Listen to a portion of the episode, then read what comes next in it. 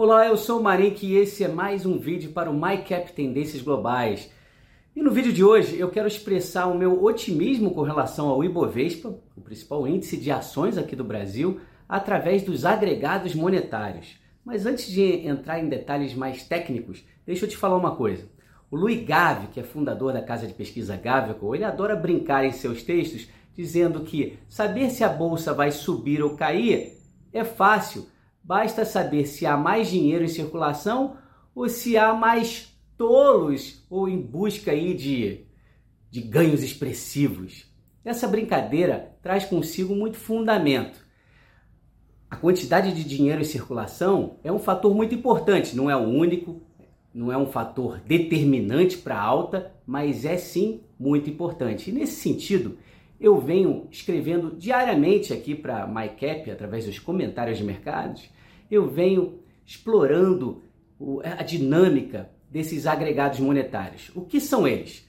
Refiro-me aqui a dados econômicos como base monetária, M1, M2, o que vem a ser essas siglas, né? A base monetária, de uma forma mais simples, é reserva bancária mais dinheiro em circulação, todo o dinheiro impresso pelo Banco Central do Brasil.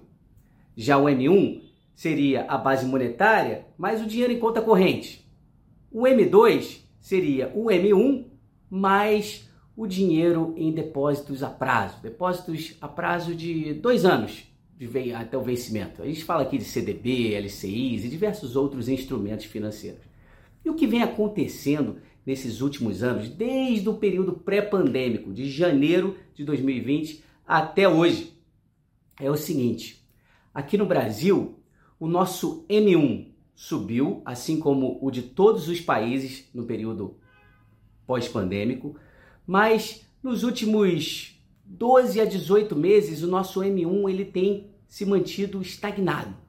Já o M2 vem subindo de forma expressiva, de forma que a relação M2 M1, M2 dividido por, pelo M1 aqui no Brasil tem subido, né? Subiu 22% um, uma das maiores altas quando a gente compara o M2 dividido pelo M1 com diversos países. Eu comparei com México, Colômbia, Chile, com a Índia, com os Estados Unidos.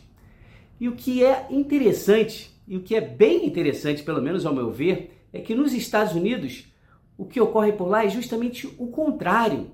Por lá, o M1, que é o dinheiro mais imediato, aquele dinheiro que está no seu bolso, em conta corrente, ele subiu em termos percentuais bem mais do que o M2. De forma que a relação nos Estados Unidos entre M2 e M1, que era de 3,5 vezes, agora é quase 1 para 1. Sim.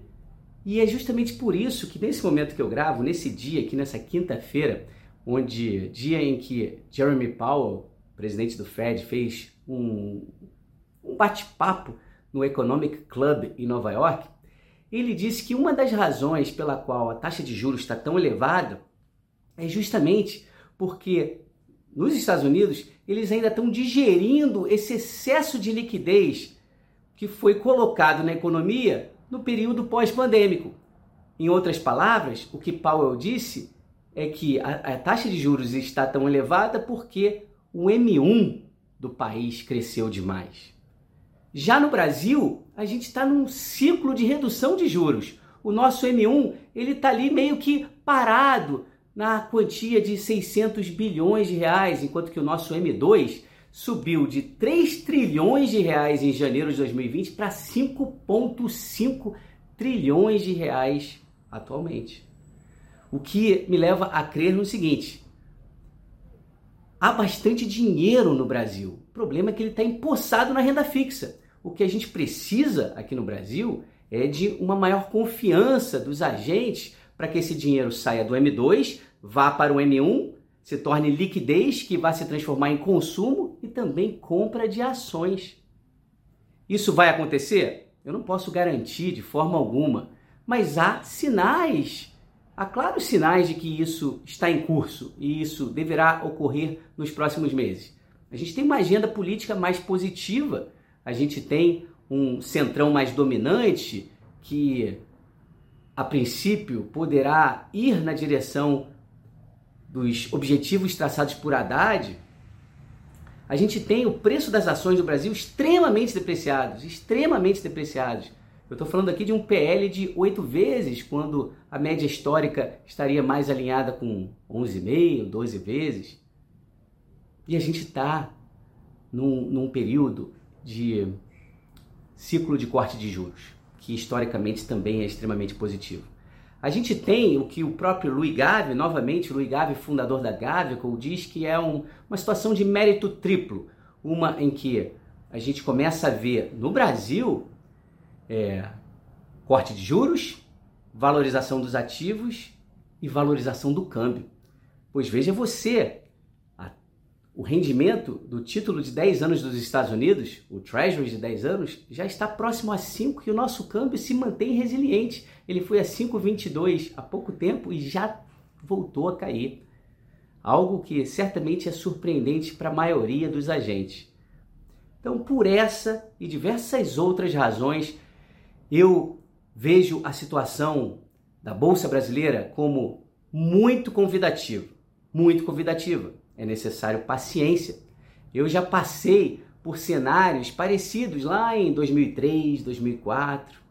Às vezes parecia que a bolsa ia simplesmente ficar de lado. Você pode imaginar que em 2003 a situação do Brasil era muito melhor, mas não, não era. O Brasil tinha um prazo da sua dívida que era muito mais curto. Num determinado momento, logo após a eleição do Lula em 2002, o Brasil chegou a rolar sua dívida no overnight. Hoje o Brasil tem um prazo que se aproxima, está ali por volta de quatro anos, o prazo médio da dívida brasileira. O Brasil tem uma estrutura de dívida, por mais que a dívida, o estoque da dívida seja bem maior do que daquela ocasião, ele está com prazos mais longos, o que dá ao país né, uma situação mais confortável. A gente também conta com reservas e a gente também conta com grandes empresas, com boas empresas que estão certamente fazendo um estão num processo de reestruturação, algumas reduzindo o seu endividamento, outras reduzindo o seu quadro de pessoal, e tudo isso faz parte de um processo, de um processo que eventualmente vai se materializar e vai ficar muito claro para o mercado. Quando isso acontecer, eu desconfio que a bolsa vai estar num patamar bem mais elevado do que o atual. Sendo assim, Fique atento, proceda com cuidado. Não adianta você tentar sair alavancando, pois o mercado ele traz um elevado grau de imprevisibilidade. Mas é, devo te passar que eu que estou no mercado desde 1996, eu nunca estive tão otimista com o cenário brasileiro, e aqui eu falo até uma performance relativa, porque se a bolsa lá fora despencar aqui, a gente vai sofrer também. Mas em termos relativos, eu nunca estive tão otimista com o Brasil como estou nesse momento. É isso, essa é a mensagem que eu quero passar para você. Uma, uma mensagem muito importante. Eu fico por aqui, um grande abraço e até o próximo vídeo.